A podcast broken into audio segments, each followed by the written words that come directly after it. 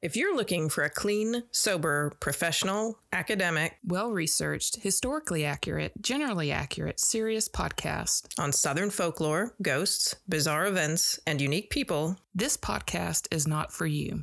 However, if you've decided you can live with that, then join us for The Strange South.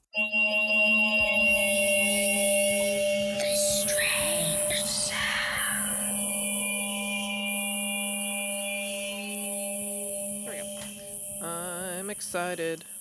Woohoo! We're back. We are back. Hey, Marleah. Hi, Patrice. Nobody else knows we were gone. No. We've been here for an hour. Yeah. We yeah, I just got back from vacation, so we like we're scrambling to get episodes out on time, which is nice because it's just nice to be back in the pod basement. Yes. Although vacation, um, suffering from any of that vacation depression, like when you come back after being on oop, on the beach. Ooh, she thought you were talking to her. Alexa did. No, Alexa is letting me know that I. Sorry, Alexa, stop. Alexa, stop. I I got she a package. Won't she won't stop. She won't stop. Look nope. what she's Oh no, no. No, that means a package. Oh, it does. Okay, yeah. she's glowing. She is glowing a different it's, color. It's gonna take over our lives. it's taken over your life already, Patrice. You've given over to her. She's in charge. She's raising my child right now. um, did I have? Uh, I had. Dip, I had. I had vacation depression on the way home from the beach. Mm. And then when I got home, I was just really glad to be home. Oh, though. Oh, that's good. But it's it's pretty easy to get vacation depression on the way home when you're the one that's sitting in the back with the kids. like But at least we have a um at least we have a video screen now. Yes. Which I, always thought, oh well, it's it's not necessary, and it's been you know they've always been fine on trips and everything, but it is a lot easier to just say watch The Hobbit. we're gonna watch the we're gonna watch all like eighteen hours of The Hobbit while right. we drive. So like, are we there yet? Or I gotta pee, mm-hmm. or you know. Whatever. So yeah, we did the beach. The beach was Good. fun. We were at Gulf Shores. We got stung by jellyfish and it wasn't so bad. We saw dolphins really close up. That's so cool. And they jumped all the way out of the water. They were like maybe 30 feet from me and Coco. It was pretty cool. Wow. And showing off. Really? And then at the zoo down there, you can pay like $12 and hold a lemur. oh, did you get to hold like, a lemur? I did. Awesome. I don't know how, I don't know how, um, how other zoos might look at that. I, I just sat there thinking, like, what if I had like a common cold, I could probably wipe out your entire colony. But um, colony of lemurs, entire colony of lemurs. but no, they were they Gulf were George lemur. they were so flippin' cute though. They were because we let each kid choose a, an encounter that they wanted to do, and Abby had the it was the pygmy anteater. Oh, cool. That she, you know, went back and got to pet, and it tried to climb on her, but they're not allowed to do that because they have really, really sharp nails. Mm-hmm. And you could do a sloth or a kangaroo or reptiles, or you could do the lemurs. And so Coco chose the lemurs, but she's too young to do it by herself. Abby did hers by herself. And so I went in with her, and you just sit on this bench, and there's six six month old black and white lemurs. Oh and they just lemurs. jump on you and their hands are so soft they hold your hand i mean like they were very affectionate like they'd climb on you they'd sit the lady that was with us like they sat in her lap they tried to go through her purse um, they, naughty lemurs they licked everything i know dirty little lemurs we learned a little too much about lemurs like mm. apparently they eat their own poop Oh. And then they oh. licked my kid's face. Mm, but, but, um, I mean, dogs. They're still pretty cute. I know dogs. Dogs eat their own everything, and everybody else's everything, and then right. they lick your face. And then they lick your face, right? And uh, what was the other thing? Oh, I learned. I learned that lemurs have two tongues. Hmm? I swear to God, that's what she said. She said that lemurs have an over tongue that they use for like all kinds of things and grooming and everything. And then they have like an undertongue that has like teeth, like little crooked what toothy edges on it so I'm that they Googling can clean. Right it's the undertongue is supposed to be able to clean the the hair out of their mouth and off the backs of their teeth after they groom. And I was like, wow, they have Holy two tongues. Right, does Google agree with the lady at the zoo? yeah, it's showing. Yeah, it's like a tooth comb kind Mm-hmm. of thing. Yeah. Weird. I thought that was pretty neat. It is pretty neat. So I learned that about lemurs. That's awesome. And they're really soft. They feel like sheep. They don't they their fur is like woolly. It's not. They're not like the stinky animals. Did they? Are they? They seemed pretty clean. Okay. I guess it's the bathed tooth them, comb. Yeah. tooth, the tooth comb and tongue comb, tooth comb. But yeah, that was pretty cool. We did lots of cool stuff. And then on the way home, we passed the "Go to church or the devil will get you" sign. Oh, that's always a good one. And uh, we, oh, Courtney thinks we got pretty close to Bear, Bear Creek Swamp. Oh, cool. And what was the other thing on? Oh, and on the way home, we stopped at Buc-ee's in Gulf Shores, which, or I guess it's not in Gulf Shores, it's north of Gulf Shores. But Buc-ee's is like, we were laughing because we're like making a special stop at a gas station and it felt really dumb. We were like, we're doing the touristiest touristy thing The redneck tourist. because everybody keeps on saying you've got to get beaver nuggets from Buc-ee's. What? I've never heard that. And we were like, okay, we're gonna stop at Buc-ee's. It has 124 gas pumps. Oh my god! It's like the size of a Walmart. Could you imagine how much like the gas tanks underneath? Oh my god! Like Just whole, wow! like- all Buc-ee's just wow. So we went in and they have like they make their own fudge and like roasted sugared pecans and all that. I mean, it's like a smorgasbord inside, and they have like barbecue and a bakery, and then they have just regular grocery like you know Wow, travel you grocery there- stuff. So you could pretty much live there. Apocalypse. Hit Buc-ee's. Hit Buc-ee's. Yes. Barricade the doors. You'd be fine mm, for, For- minimum six years.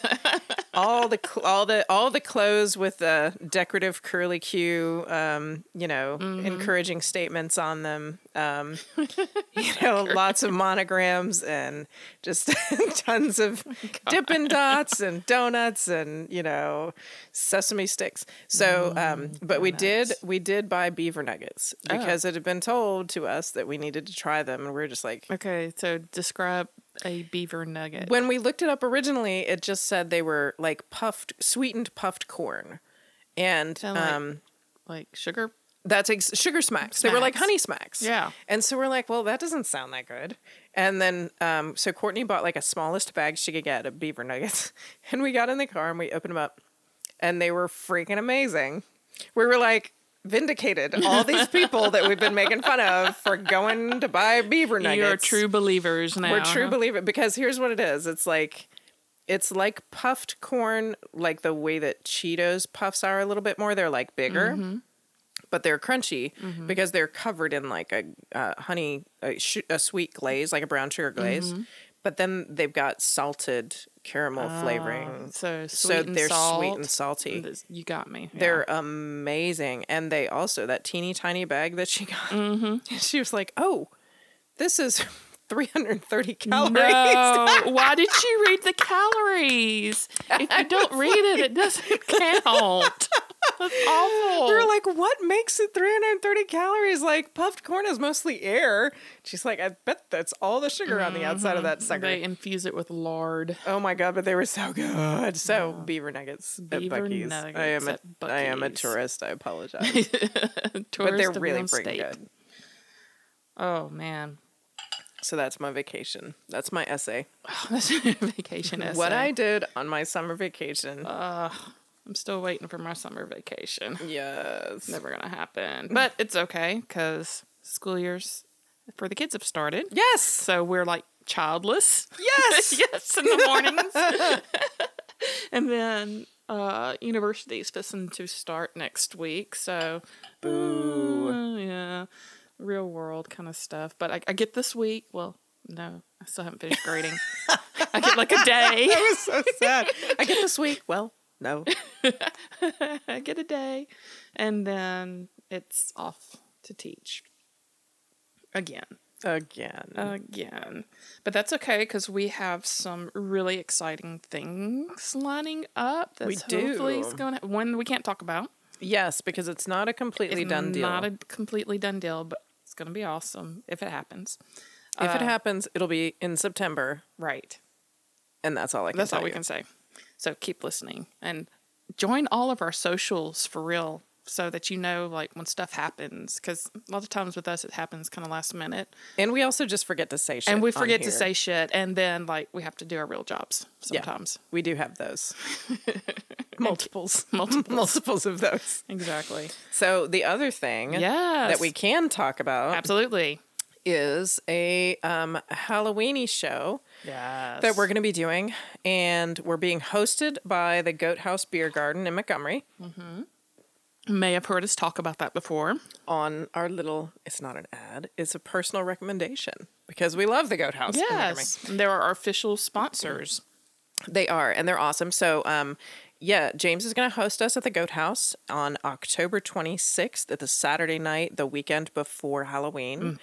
Um, we are looking at doing a happy hour starting at five at the Goat House. yes And then we'll have a live show there starting around seven. Seven, So, uh, yeah, it's gonna. Um, we're gonna have the the event page set up pretty soon, and we'll give you links and share everything on the socials to tickets and all that kind of Right. stuff. Um, it's not a huge venue, so if you are interested, um, we get your tickets early yes watch those watch those socials and get your tickets quick because it's it's not a great big place. no So yeah, but we're really looking forward to it because the house is just It's perfect for Halloween. It's It really is. And we've got our nice green chairs, velvet chairs that we're going to sit in. Mm-hmm. I'm dressing up, I guess I will be too. and I encourage Are we going to dress up else. as things? I well, We're going to Halloweeny dress up. I think we should. I, I mean, think we should. Why? Why miss the opportunity? we should. So, yeah, I don't know yet. Actually, I do know. I do know what I'm going to be, but wow, that was fast. I kind of already decided like three months ago. You're like my kids. Like last November 1st, Coco's like, Do you know what I'm going to be for Halloween next year? That's kind of me too, but but I usually change my mind like 16 times between then and So now. does she. But it's got to be a major announcement every time. Yes. Well, yeah, because it's a huge thing every time. So, encourage you if you come see us in Montgomery to dress up. Yay! And then may- maybe we'll do a I don't know. I don't want to like announce anything. It's like maybe we'll do a giveaway to the best dressed. Mm, we could probably do something we could like do that. something like that. Yeah. Okay. That that would be fun. and we'll bring merch and stuff like that Oh, too. absolutely. so yeah, we're going to have a bunch of new shirts stuff. print up and new stickers and all that fun stuff if you're interested. You're interested. And you know you are. Weehaw. So yeah, we're super excited about that. That's going to be Yes. Fun. yes. So, as soon as we announce it, get your tickets because, like she said, it's going, there's limited seating, um, but it's going to be amazing. We're going to have a specialty drink and it's going to be so much fun. I can't wait. Yeah, yeah, yeah, yeah. All right. Uh, other news. Uh, I got a book in the mail, and you may have seen it on like uh, Facebook or Instagram. And it's like our first official mail, so We I'm so excited. I know. I went to the post office box. I was like, "Yay!" But um, so Asher Elbin, Mm-hmm. and again, this is kind of what we agreed to call him, Elbin. If this is the wrong pronunciation of her last name, we really should probably. We'll um, just ask. We'll say, can you please phonetically spell your last name for us yes, so that we don't continue to slaughter it? right. So again, he is the um, uh, the person that wrote the article about the snake handling, which I covered at Podex. If you um, hadn't heard me talk about him before, but he contacted and he's like, "I want to send you a book." He sent the book. It's an amazing book. He did it with Tiffany Terrell, and I looked, and she did like these amazing artwork. And if you follow her on Instagram, she has like all of this amazing artwork. It's very much reminiscent of the person's name that I can't remember right now, but he's he's the uh, illustrator for the scary stories, the um, stories to tell in the dark. What is Oh. it? The one that's supposed to have the movie. Oh yeah, yeah, yeah. What's that called? I don't know. Okay. But y'all know what I'm talking about. It's the one where like, you know, the late thank you, Google. I'm I'm looking on my phone. I'm like, oh my god, I have the internet at my fingertips. I do too, but if I Google right now, then I'm gonna sit here and just like it's yes. gonna be dead air. You tell. You tell. Um, but anyway, he sent us the book. It's called Ghost Days, and it's fiction, but it's set in southern Appalachia, and uh, I'm very excited. It's got a female uh, lead. She has a peg leg, makes it very interesting, and I look forward to reading it in my one day that I have off before school. Is it uh, Stephen Gammell? Yes, Stephen Yes. Gammell, who was the illustrator. And when I did the Strange South uh, logo, when we first started this, I was totally vibing off of him and his artwork because it's got that smudgy, Mm-hmm. um, ghosty kind of charcoal graphite feel to it. Oh, And- you should you should look him up too if you haven't. I feel like we may have Yes. talked about this on here before because I I remember I remember you talking about these drawings. I found it. I, the first link that I came up with was the 15 most disturbing illustrations from the uh, the artwork that traumatized me as a child. Right. and, and that's exactly right. That was like one of those scholastic uh, school book fairs where I ordered those books. And his like because it's cover art and you're like, oh my God, that's amazing. And then you read it and it's like even more disturbing than, you know, what you first uh thought of because there's like lady with spiders coming out of her face. I saw that and, one. You know, stuff like that. Cool. So anyway, So we're gonna have to read that book. we're gonna read the book. I will probably give a quick synopsis, you know, but again, it's not gonna happen. Sorry, anytime soon because got a lot to do. Mm-hmm. but I'm really excited. Hopefully, it'll happen sooner than later. but I'll put links to like her work and to his socials as well on our page. So if you want to like get the book, read it for yourself, or look them up, you can totally find them. Sweet. Yay! And we like getting mail. Yeah, you should send us mail. that was exciting. We're not going to pander to you at all. What is it? PO box something something something something. Shit. you asked me. It's like P.O. Box 1091, 1091. Jacksonville, Alabama 36265. Send us mail. we like mail. Or a postcard. Even if it's just cool. a little post-it note stuck inside an envelope. Totally would dig that. You know, I mean, if you're anything like me, it'll take you like four years to send it. Once you sit it in the like, you'll put it in the envelope, Oh, and then you'll sit it on your kitchen table, and you'll be like, one day I'll buy stamps. yes, or one day I'll actually go to the post office. I have probably a good five years of Christmas cards that were personal notes. Oh my God.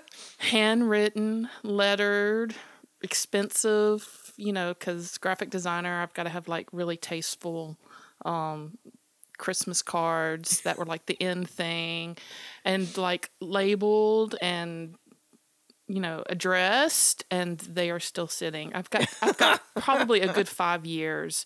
So everybody that oh my didn't god, I get gave up on that so long ago. oh you know i have to. It, it's been like since we moved here uh, i haven't done it because i'm like i'm just gonna have to face reality i'm not that person Yeah, I'm not either. It's I, not either. I think the best I did, like the most recent one I did was ye- several, several years ago, and we did one of those where you just go on Shutterfly or something, Yes. and load up your pictures, and they send them all. Right. And even getting the addresses into that was like too much for me to take. So, Mm. Yeah. you know. I, I'm, but I mean, I still they're in a box, and I, I just you know kind of want to put a stamp on them and just send them and just. just like I really did think of you for five years. And here's your card. it's the thought that counts. It's the thought that counts. But nobody even knew I was thinking of them because they never got it. Oh my gosh! Let's talk about this drink because I'm Oh, on my oh, yeah, second one, that. and it's beautiful. I need to. Yeah, I need to refill here in a second. Um, I so could drink like a ton of this, obviously, since I'm about done with my second one. this is called the Pimm's Cup, and it is Pimm's liqueur, which is a gin based. Patrice had to look this up because Mm-hmm. we didn't know. It's Pimm's, and that's really the only alcohol in it. Yeah, it's, gin based with like spices and herbs and stuff. That's a secret mis- mixture. You um, drinking. and this one has um, cucumber slices muddled, and She went all out. It's Yes. got lemon juice and sugar and strawberry slices and orange slices and lemon slices and mint and ginger ale. Yes, I mean, so It's- even with water, pretty. yeah, with water, that mixture would be amazing as well. That's true. But it's like next level with the Pimm's. I sat there and I looked at it though, and I was like, oh, Courtney would have made this so much prettier. No, I think you did an amazing job. Give I'm not going to knock credit. myself. I give myself lots of. I, I give myself lots of credit, but she's she's a wizard. We Yes. do miss her today. Yeah, we do miss her. Um, but it's really good, and I need to get me another one in a minute. Um, and I don't know who goes first. I, I was Is- just thinking about that. wait. Last one. Oh no, okay. So last one you, You went go first. I first. go first, which is kind of interesting that we were talking about the scary stories. Okay, let me find the name of that fucking book. Scary Stories to Tell in the Dark. Is that it? Mm-hmm. Okay. So scary stories to tell in the dark. So it's really good that we kind of led with that, because when we were at, uh, sorry, mine totally just going blank here. Give me seconds. the bar in Anniston. The Peerless. Peerless. When we were at Peerless and, and we did our live show, Ashley came up to me, my friend Ashley came up to me afterwards, and her husband was like, Have you ever heard of the uh, Tailypo? I'm like, What's the word are you talking like? Because we've been drinking, we like it was a vibe. So after it was after the show and that last drink, because I went first that time, and, and I sat there, and that last drink that Courtney gave me was like pure alcohol. Yeah, I don't know what it, strong. like my nose was burning, my eyes were watering, and then I was being totally grossed out by you and Sorry. yeah, your story, which was was amazing. It was great. So afterwards, I was like relieved that was over because I was very nervous because that was our first live show, but I was also like very like inebriated Altered. all altered, right?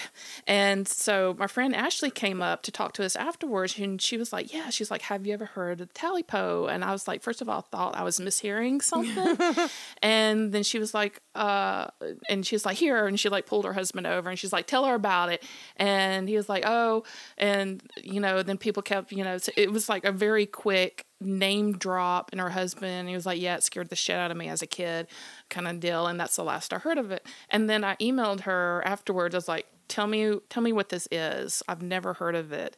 And so i looked it up and because i want to make sure because i heard tailypo and then i was to make sure that i heard right because i mishear shit all the time. And i looked this up this tale up online and it apparently scared the shit out of a lot of people.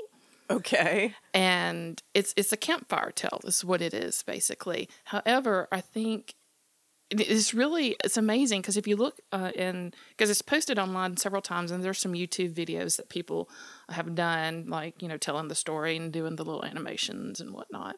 And like every like if you read the comments like every so well pretty much all the comments are like yeah i remember this this terrified me as a kid and and you know all this trauma that um, these people experienced from this tale and i was like okay Wow. I know it, it was really it was really interesting, but we'll talk a little bit more on that after I tell you the story. Yes.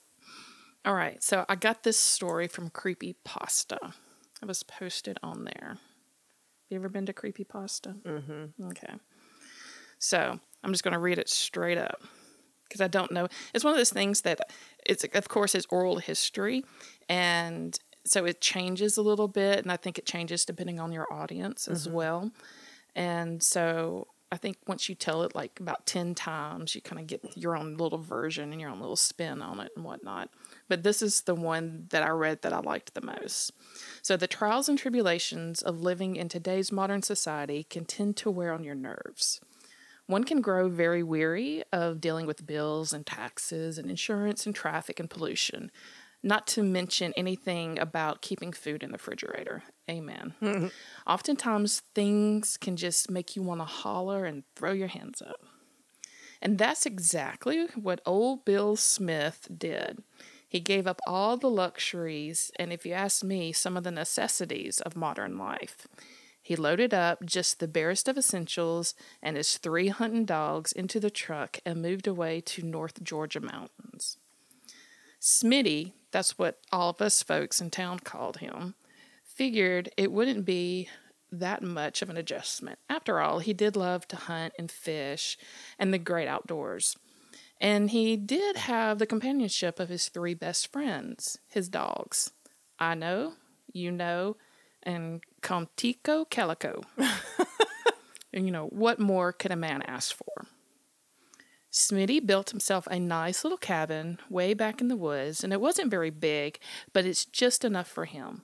And this cabin had only two rooms one he used for a bedroom, and the other for every other room, like the living room, dining room, kitchen, den, whatever. Um, he built himself this really nice fireplace where he could cook his food, warm his body on chilly nights. He planted himself a nice little vegetable garden on the side of the house, and he would hunt and fish for most of his food. It sounds like an amazing, mm-hmm. clean living. Off the grid. Off the grid. Um, but at least once a month, he would drive the 25 miles down the mountain to a little store and buy things that he couldn't provide for himself. and during warm months, Smitty had like no problems catching as much small game as he needed to feed himself. But on the colder months, um, it proved to be a little bit more difficult to keep his stomach full. Well, it was one of these cold wintry nights that Smitty went out to his storage shed to see what he could find for dinner. All he found was a piece of fatback meat and a handful of rice. There was too much snow on the ground to travel the 25 miles to the store, so he had to make do with what he had. He ate the fatback and a little of the rice, but gave most of the rice and water um, where he had boiled the meat to his dogs.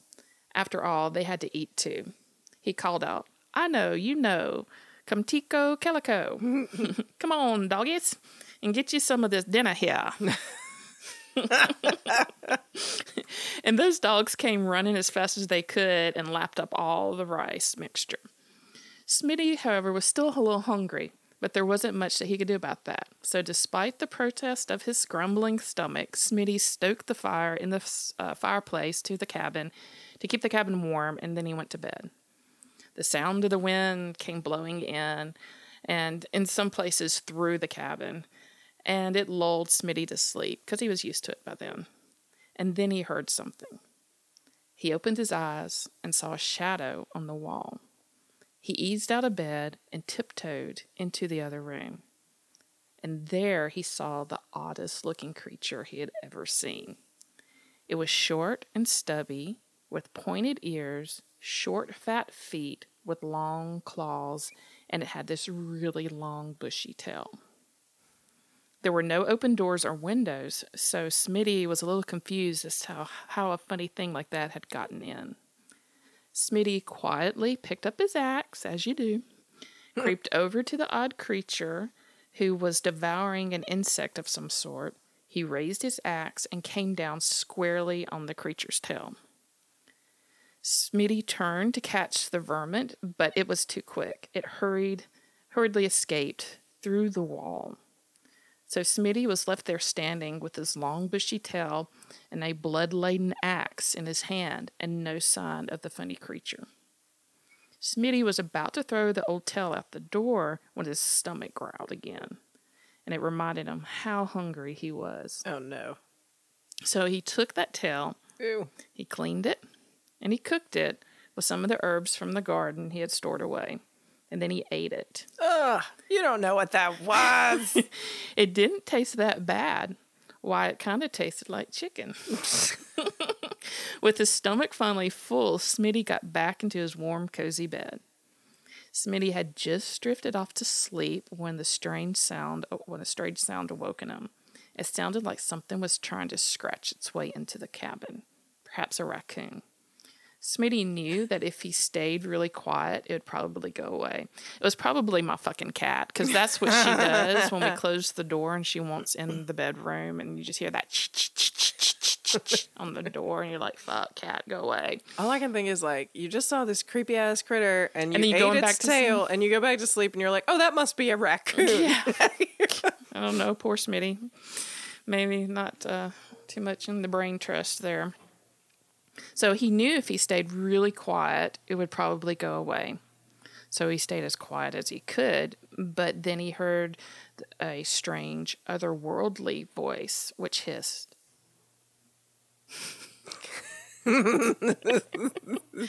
which hissed, Tailypo, I want my Tailypo. Smitty thought the wind was playing tricks in his ears, but he heard it again.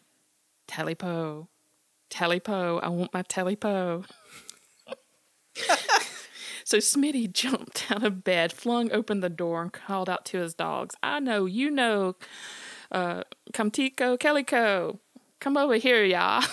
this is like phonetically spelled out. It sounds like the hey, like uh, hey yeah, come over here, like the southern like foghorn leghorn. Come over here, come over here and see what's making that noise. The dogs came running and barking and sniffing around, but they didn't find anything at all. So Smitty put the dogs back outside and went to bed. Sleep just eased itself into Smitty's body when he heard the voice again. This time, the scratching sound was like at the window whatever it was, it was really, really wanted in there. But the scratching seemed to be on two walls at the same time. Smitty called out, Hey, hey, hey, who's at my door? Get on away from here. when you hear the strange voice, then he heard the strange voice again, only this time louder. Tailypo, tailypo, I want my tailypo, tailypo, tailypo. I'm coming to get my tailypo. well, Smitty, who wasn't one to, to frighten easy, was getting a little shaky. This was getting really weird. So he eased to the window and called out, I know, you know, come Tico, Calico, come over here. Here. Yeah. Uh, and see what's scratching at my house. The three dogs bound up the porch and they were sniffing around and barking. They barked and barked and sniffed, but never found anything at all. Smitty decided to stay up for the rest of the night to protect himself, his dogs, and his little cabin. So he pulled a chair in front of the fireplace, grabbed a blanket from his bed, and settled in for the rest of the wind chilled wintry night. Sleep soon overtook him, and then once again he dozed off. It was almost dawn when Smitty woke up with a start.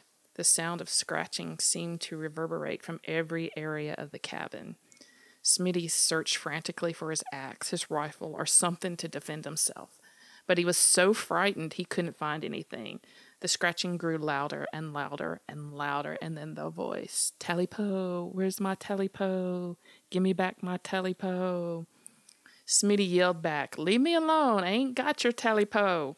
Then he called, I know, you know, come Tico, Calico, come here and protect your old master. This time the dogs didn't come.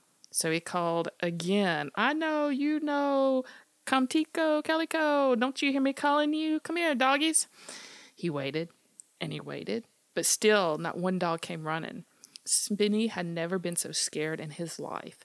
He ran to his bed and jumped in. The scratching and the voice grew louder and louder. Smitty yelled back as loud as he could, I ain't got no tailypo. Why don't you leave me alone and go on your own business? I ain't never hurt nobody or nothing. Just leave me alone. The scratching seemed to go inside the house now, and the voice was so loud it was deafening. Tailypo, you took my tailypo. Now I'm about to get it.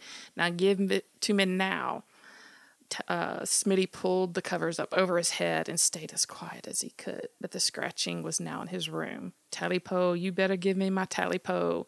Smitty never felt the thing scratch up the bottom of the bed, or he felt the thing scratch up the bottom of the bed and onto the cover. Smitty eased the cover down to see what was steadily approaching. Then he saw it a short, stubby creature with pointy ears, fat feet, with long claws and bloodshot eyes that glowed red in the dark. It seems to be burning straight through Smitty. Before he could pull the cover over his head again, the thing pounced on his chest, looked straight at him, and said, You got my tailypo, and you better give it back to me now.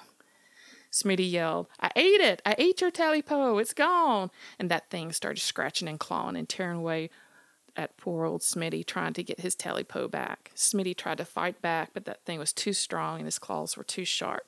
Smitty's screams echoed through the dark mountains, then stopped, leaving a chilly silence. Mm. A month or two without hearing from Smitty, the folks who owned the store at the base of the mountain went up to his cabin to make sure everything was all right. When they got there, they found his cabin torn to shreds, but no sign of Smitty or the dogs. They searched the woods. They called for him, Smitty, I know, you know, come Tico, Calico. But they never found a thing.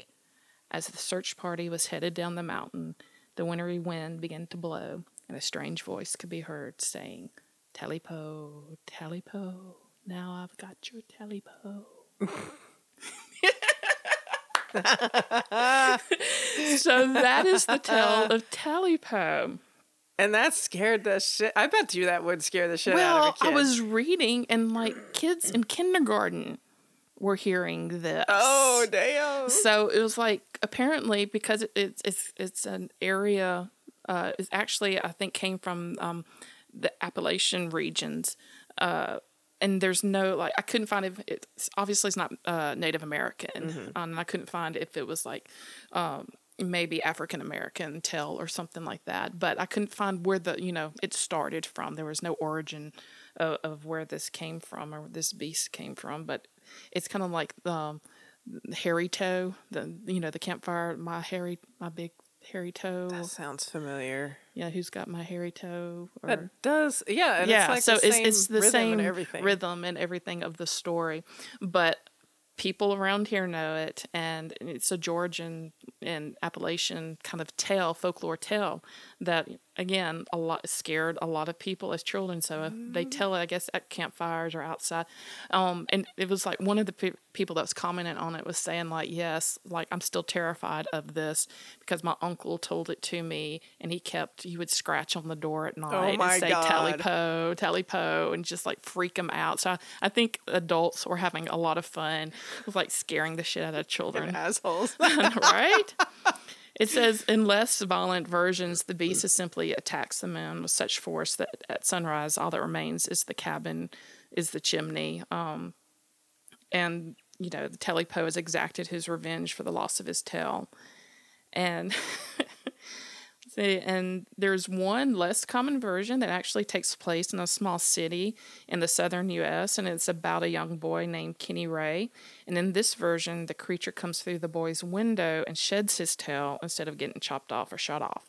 And the boy needs money, so he sells it instead of eating it. And then later, the creature comes and asks the boy, you know, where his tailypo is. And he's like, I don't have your tailypo. And he scares the creature away. So there's like, it's been changed, I guess. You know, Sounds weak. yeah, yeah. It's not as scary. It's like I don't have your tailypo. Uh, that was somebody's like knee jerk reaction to having the shit scared out of them as kids. They're like, it's a good story and all, but Right, let's not make it so scary. right, exactly. It's uh, tailypo is also like known as telebone or telebone or telebos or tailypo, tailypo, tailypo. Though there's all different kinds of adap- adaptations, like I said, of this legend tale, and there's some drawings, like some fan drawings. That's what I was trying to picture in my head with like sharp. Yeah, they say it's like usually and- like the size of a dog, uh, yellow eyes, red eyes, pointy ears, long tail, kind of like similar to bobcat kind of um, creature. Mm-hmm. And you know, the scratching totally reminds me of the cat, and then the jumping on the chest Mm-hmm. and just being a total asshole totally reminds me like.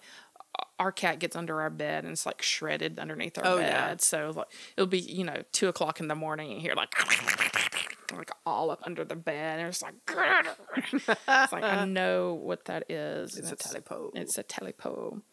But I thought that was fun, and since it was requested that we look into that, and it's new to me, but it is Southern folklore, That's cool. that um I would tell you the tale tailypo. I like it. now I'm gonna have to like scare our kids. I know. Part of me wants to be that parent. I now. I know. wonder how I could. Uh, Uh, well, I probably not. I probably won't tell my kid because then it just will backlash on me, and then it'll be like endless sleepless nights. So it's Tailypo. no, and then he'll he'll just like abjectly blame you. He'll it, just be it- well, it's your fault. Exactly. This is your fault. That's right. Stay up with me. Stand guard outside my room. Hmm. I like it. That, that's what I got. We're gonna take a break so I can get more drink. Yes. The Goat House Beer Garden in Montgomery is our favorite place to go when we're in Alabama's capital, whether it's to do a show, to visit a dilapidated movie set, or to flip off the governor's mansion. So I was talking to James, and he was telling me that the Goat House highlights local artists, singer songwriters, makers, chefs, brewers, and entrepreneurs of all types, just like the Strange South. Mm-hmm. Big supporter. They intentionally support only original content because they believe that communities begin, grow, and sustain when creatives and entrepreneurs thrive. It's a great atmosphere, great company, and a lot of fun. And it's less than 10 minutes from Hank Williams' grave, which is haunted. So next time you go to say hi to old Hank, stop by the Goat House Beer Garden.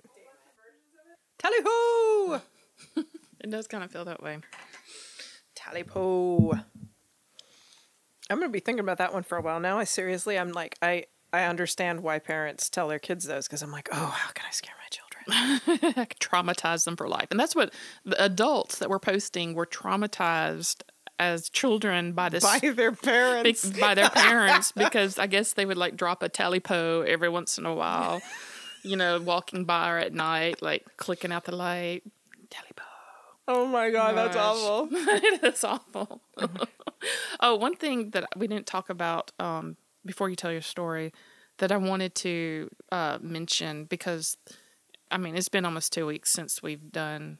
Two weeks, is that right? Maybe a week and a half since we we did our last podcast together, and our last one we both did true crime, and I almost I don't have the stomach for true crime anymore.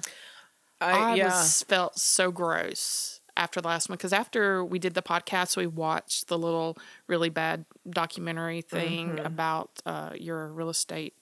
Um, small Yeah, it was that investigation Deco- discovery Yeah. show, and like to, uh, our friend uh, Teresa texted me about it just yesterday, I think, and she's like, I watched all three of them, and I was like, could you? Because I didn't really like them. Yeah, And she was like, no, but she's like, I'm one of those people that I can't put it down. So Uh. I've read like more bad books than you could possibly imagine because I just can't quit halfway through. I, I mean, I get it, but I don't know. I've just gotten to where like it makes me feel gross. Yeah, I was happy to not do true crime again Yes. because I, yeah, you know, and I was listening again to it after, you know, earlier this week, and I, I still haven't gotten through to listen to like the whole last episode that we did. Mm-hmm. I was listening to it and I was like, ooh, I Yeah. don't know. It's just so We're gonna have to maybe one at a time if we do true. Yeah, it was too much. I think we it, we thoroughly depressed ourselves. I depressed myself last time. yeah, but well, because it's a whole different thing. And it's like not a whole. It's it's real. Yeah. you know and that's i think that's why i went like way 180 with the tailypo and Mm-hmm. the camp story uh simply because i had to like cleanse myself of reality it Yeah, it's- too much Yeah, it's just not. I don't know. Yeah, yeah. No, I, I, mean, totally agree I- with you. and i totally i mean i totally get the true crime people and i mean i get it i mean i've, I've read all of ann rule's books and you know did that earlier on but i don't know maybe i'm just getting to be too old i don't know I don't know. Yeah, I mean, but I, I get, I get, you get that icky feeling Mm-hmm. of, ugh, these are real people. Right. And I think like it really hit home with your guy because my guy was like a masked, faceless, Mm-hmm. you know, phantom person. Uh, where yours was like happened two years ago, three years ago, and it was just it's just so gross. Mm-hmm. I think And that was think- part of it too. Was Yeah, like because it's some so of the other ones that we've done have been older. right, You know. and you can like really detach yourself, and then Mm-hmm. you know then you start thinking about it too much, and you're like, uh, you know, how many people like that are out there that we haven't caught Mm-hmm. that are still like just horrible, horrible people. And I did the post on, I think, our Facebook fan group about, you know, how about we stop giving these dudes like cool names? Yeah. And, you know, that's why uh, I kind of changed my name to like Sad Sack Yeah, I like that better.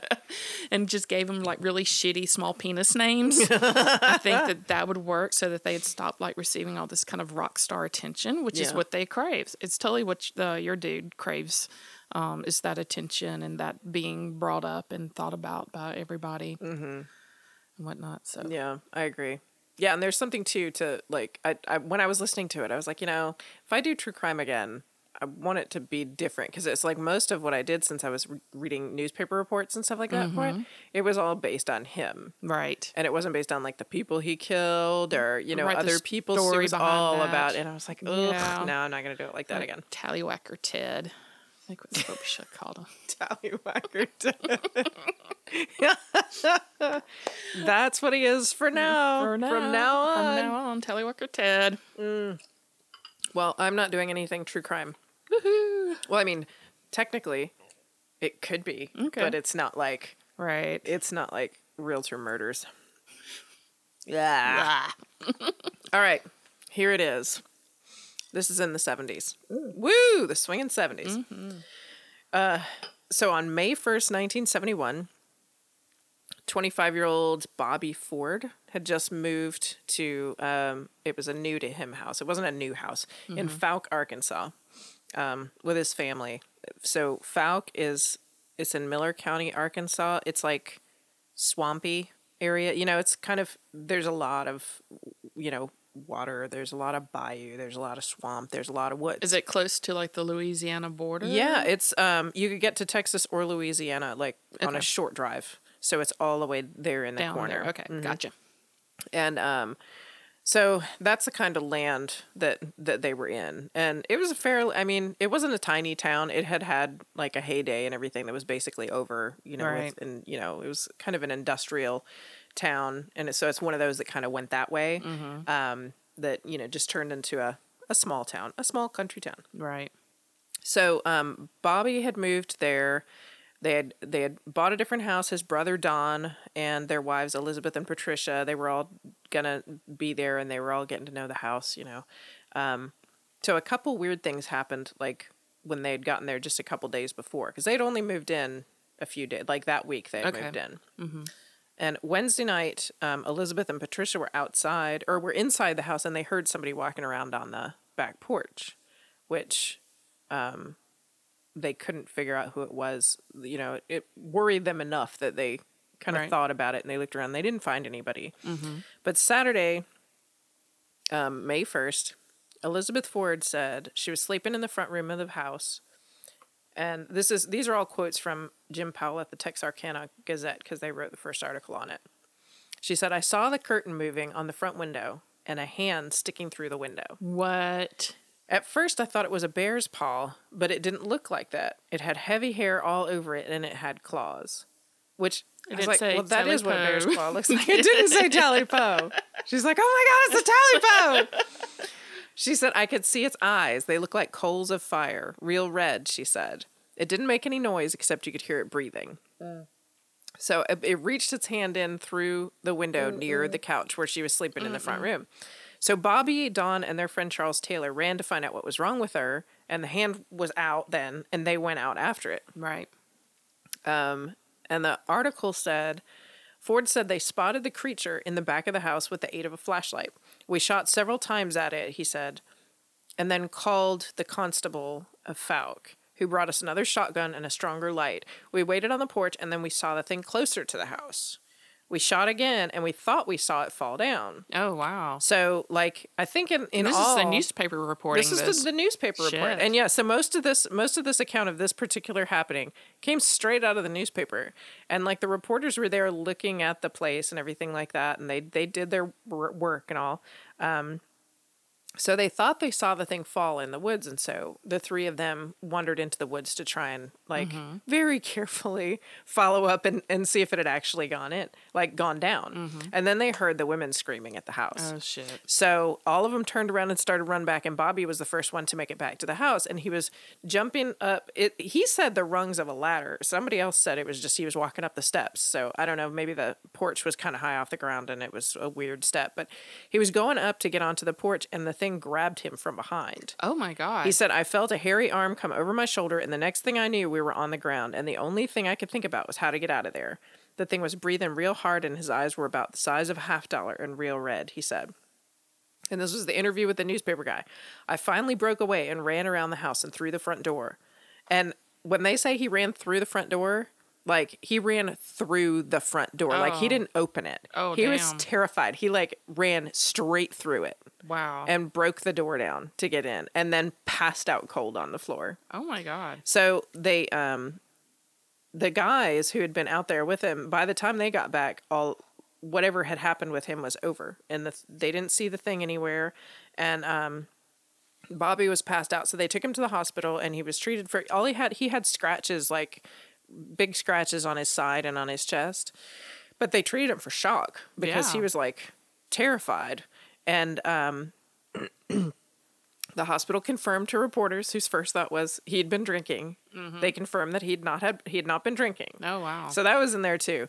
Um, so Ford said to the police and the hospital and the newspapers that the thing was seven feet tall. He said it was about three feet wide across the chest, and that um, he thought it was a bear, but then it ran upright and it moved too fast upright to be a bear. And so the next morning was when all the newspaper people and everybody got there, and they didn't find any blood. So like they thought they'd shot it and knocked it down, but they didn't find any evidence of it having gotten injured. And but they did find scratches on the front porch that they said seemed to be made by something that had three claws. And Are there photos? yeah, uh, I don't know if there are photos of the scratches on the front porch. Excuse me. There are tracks, and there are photos of tracks that look like they were left by something with three toes.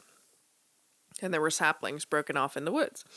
So the Ford family had moved into the house like less than five days ago. Mm-hmm. And by the time the reporters got there on Sunday morning, they were already packing up their truck to leave. Well, Like yeah. they, it was half packed and they were on their way out Damn. because they were like, we got no interest. And some mm-hmm. people had said, like, well, there was a panther clearly living under the house when it wasn't occupied, and that panther got pissed at you and come out and tried to, you know, get you out of its place. Mm-hmm. But you know, they all seem to have seen it pretty well. Right.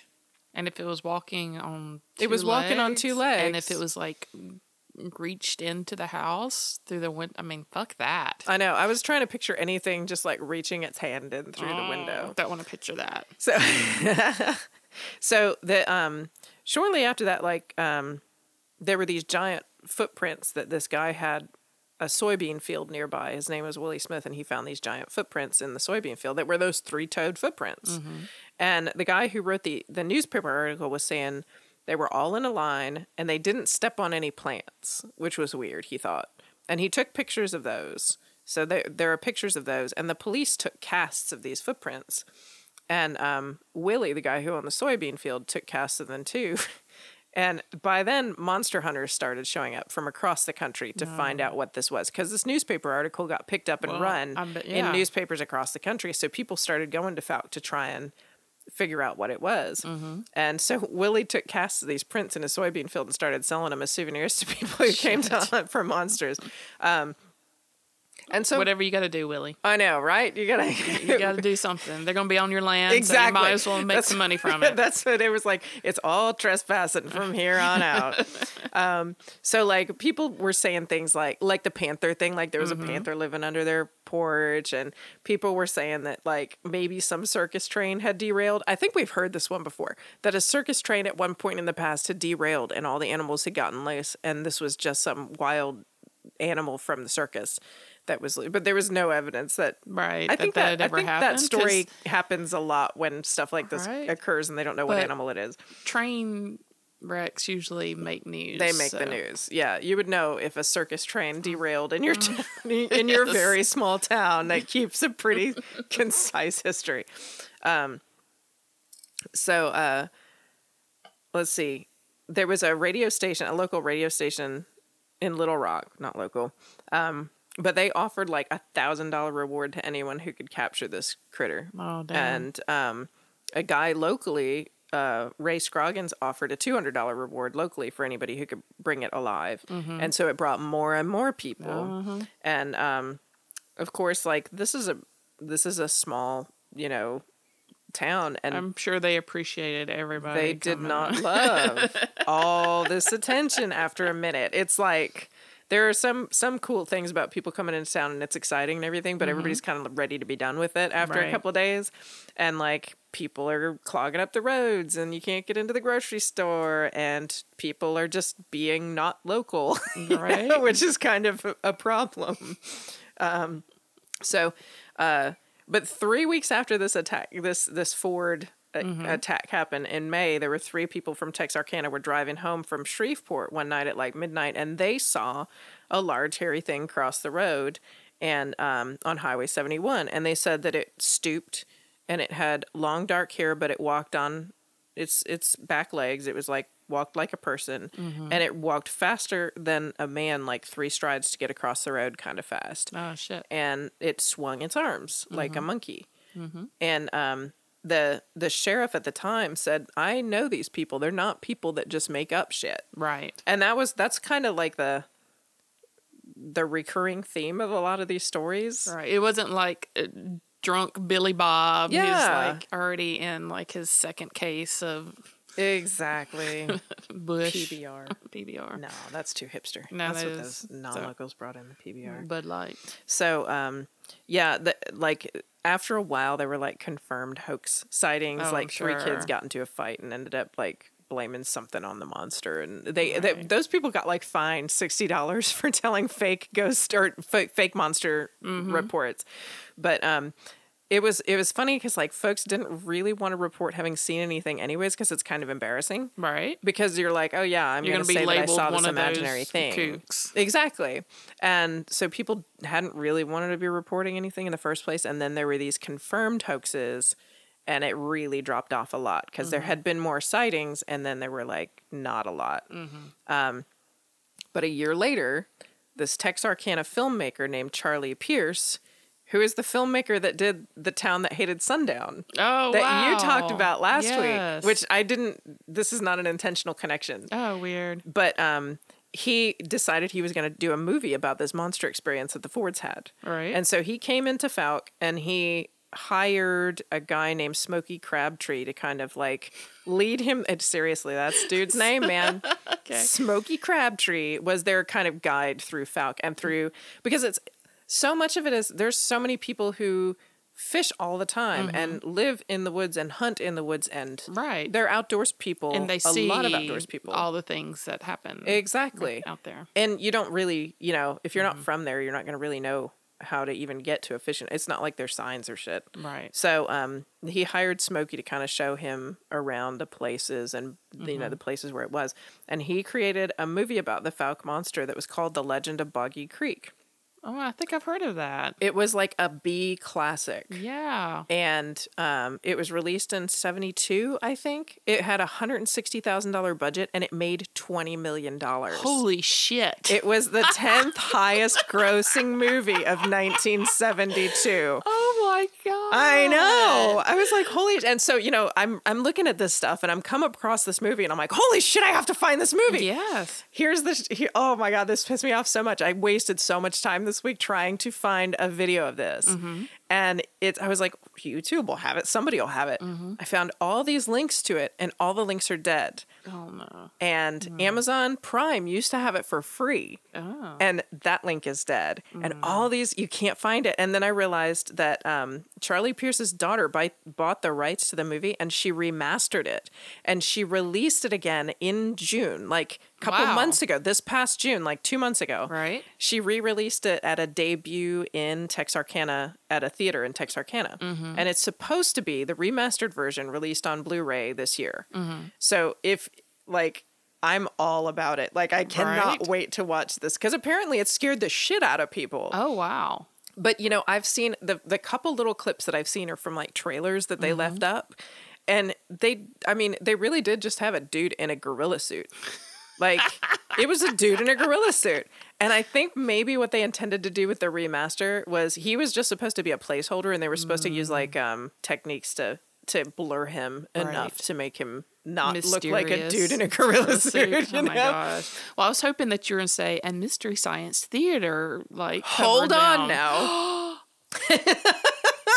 please. there were sequels and um, mystery science theater 3000 did boggy creek 2 the legend continues and i am totally gonna watch We are that yes on board let's with that. let's let's do it. Mm-hmm. let's get that happening today because i can't wait to see that i started and i was like i cannot watch this without you Mm-hmm. so um yeah so anyway if you if you're looking for the legend of boggy creek if you feel like elbowing somebody in the eye on ebay and paying like $95 for it Holy shit. that's what you have to pay to get the original dvd now Wow. um, but the- hopefully they'll be on Blu-ray soon, and you'll Mm-hmm. be able to see the original cult classic, The Legend of Boggy Creek.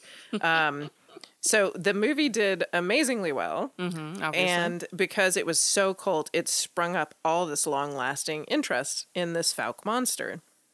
So there's a Fouke Monster website that has a list of up-to-date sightings. I think the most recent one was 2018 wow. that you can go through and just scroll all the way back to like the 1860s, which is how far how far Right. like sightings actually went. Yeah. Um, there's a Fouke Monster Festival. Um, there's been people have written books. There's been documentaries. There's been more research. So it turns out, like I said, there's been sightings as far back as the 1800s. Um, if you count they used to have reports of what they called the Arkansas wild man.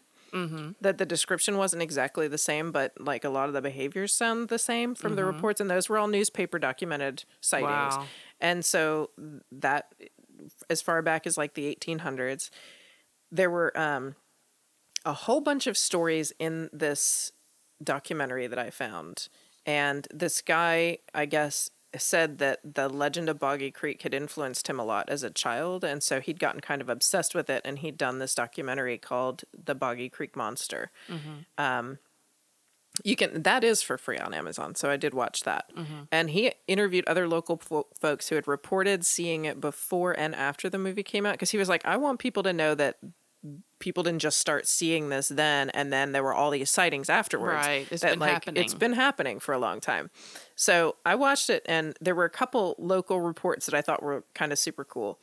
And you know, sometimes like you can watch somebody talk and you're just kind of like, I don't believe you Right. and there were a couple of those people on this documentary to me you know Mm-hmm. Right. he he clearly you know had had something that he thought i don't know it's just just that vibe you get Right. sometimes from Oh, people is right. Mm-hmm. like you, this is about you being on tv the people that weren't about them being on tv or that just told a ass kick story um, those are the people that i wanted to pay attention to so there was this dude named will lunsford who um, reported seeing it in the 80s and he had gone fishing and it was the same place he'd gone fishing a billion other times and he smelled something dead as he was kind of crossing over where this gas line crosses and he was like there's dead shit all the time you know? This is the woods. Right. and um and then he was like looking out into the into the trees and realized something just didn't look right.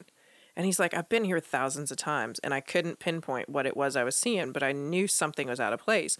And then he saw like it was like it, it sounded like it was almost like one of those like you know those mall kiosk pictures where you have to like change your the way that you're looking at the picture to get the 3D Oh, image yeah. to it almost sounded like something like that happened where he was just like I just had to look at it the right way and then I could see this creature crouching down behind a tree Oh man. and he said um, it had like a branch kind of over its head and it lifted up the branch so he could see it mm-hmm.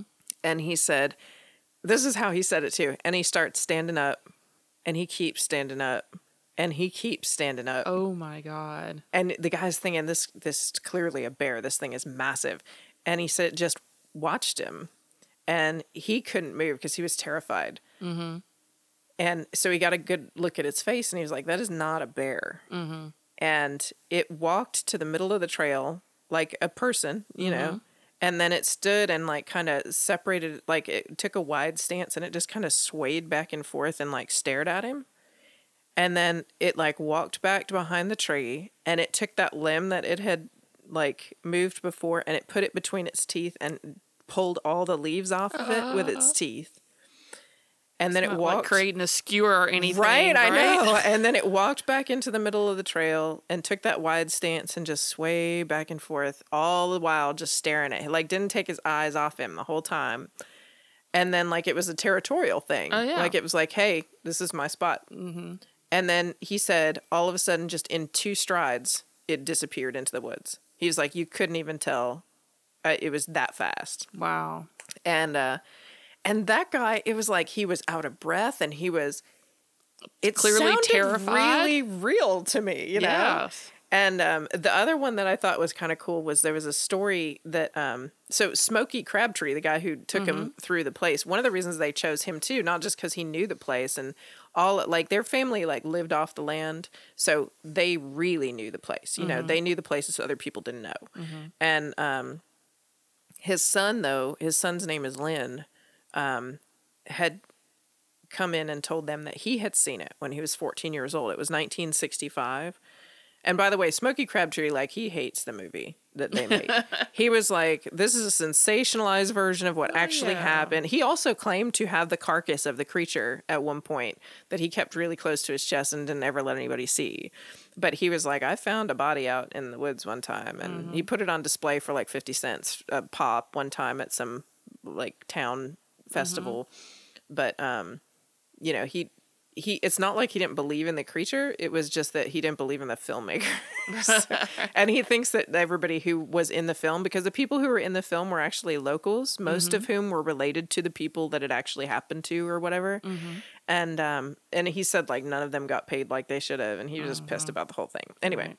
but his son lynn in um, 1965 smokey told this story on the documentary that i watched. He said he went squirrel hunting and he started hearing a noise like his dog got cut up in a like in a barbed wire fence and um he thought he'd get loose of it but he couldn't and so he's like i better go check it out because he's going to kill himself on a barbed wire fence. And um and smokey says when he got to where he could see it he said it was that damn creature making that racket and he was 60 steps away from it he says and there was nothing between there were no trees there was nothing between them. And he said he could see all of its back and he could see the side of its face and it was stuck in the fence. Oh. and it was just howling and he said it was highly pissed off. Mm-hmm. and um, he said his arms were longer than his legs. And the kid didn't really know what to do. Right. um, he said it looked enough like an animal that he wasn't fixing to talk to it, but it looked enough like a man that he was scared to shoot it. Mm-hmm. And so it managed to get itself loose while he was still standing there, and it walked right towards him, and it like lifted its face up into the air and started sniffing like it could smell him before it could see him standing there. Mm-hmm. And it just started stooping further and further down, like as it sniffed the air and sniffed that he was there. And the thing walked really close, and this Lynn has a squirrel shot in his gun, and Right. he's like, "Ain't nothing. It's not going to do anything." It just piss him off even more. Exactly. He's like, it's not going to hurt him because he said it's got this really furry, just leathery hide. And he's like, it's not going to do anything to him. But he took aim at its face, mm-hmm. thinking that he could get it in the eye. And so he emptied his gun into this thing's face and it acted like it didn't even hear the sound of the gunshots. It's like it did zero, nothing. And so, of course, like, this kid turns around and just starts like, okie dokie, I'm gonna go home now. you know, Don't mind me. and uh, he said, you know, he kind of he was backing, he was like kind of backing away from it so he could keep his eyes on it, and Uh-huh. it didn't chase him. He said, but it was.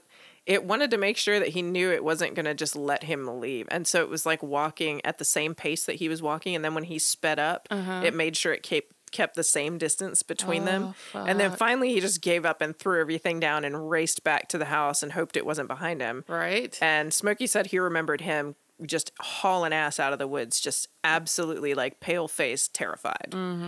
Um, and I think, I don't know, it's one of those things like enough people, enough people who other folks say these are credible people, we believe them when they say things.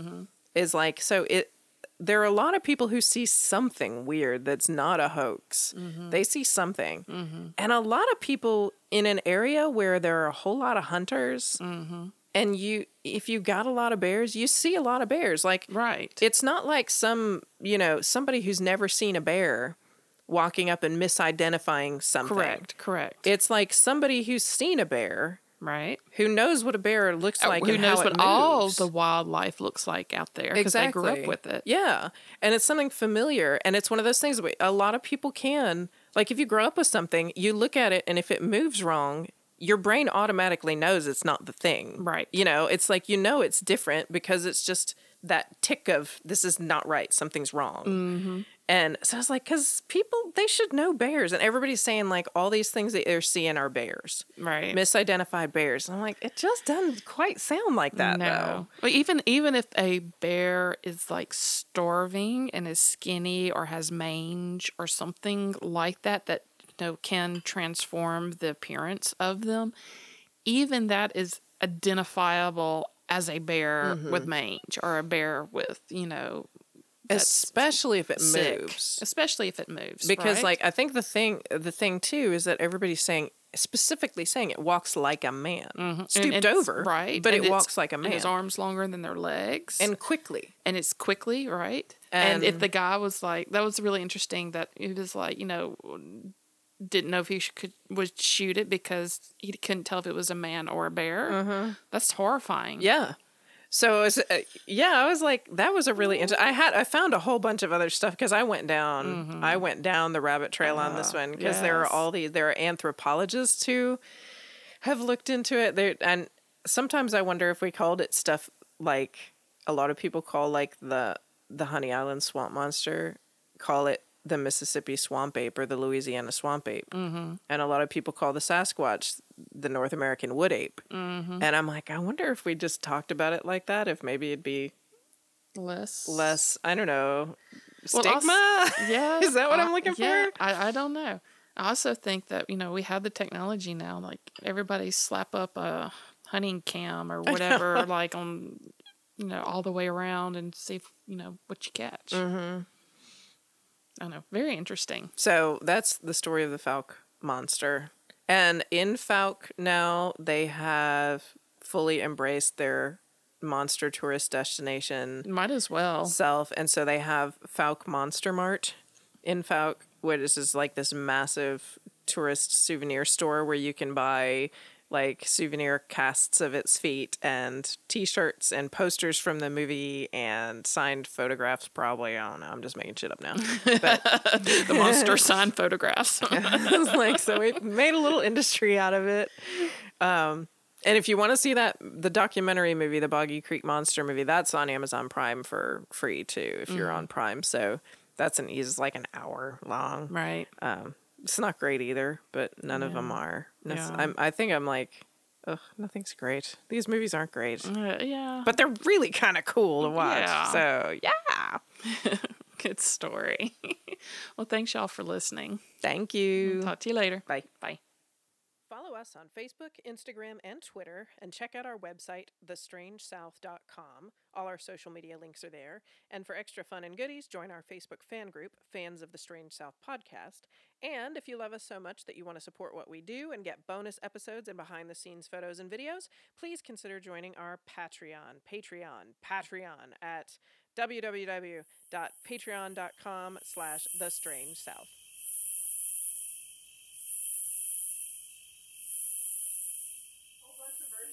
Tally ho!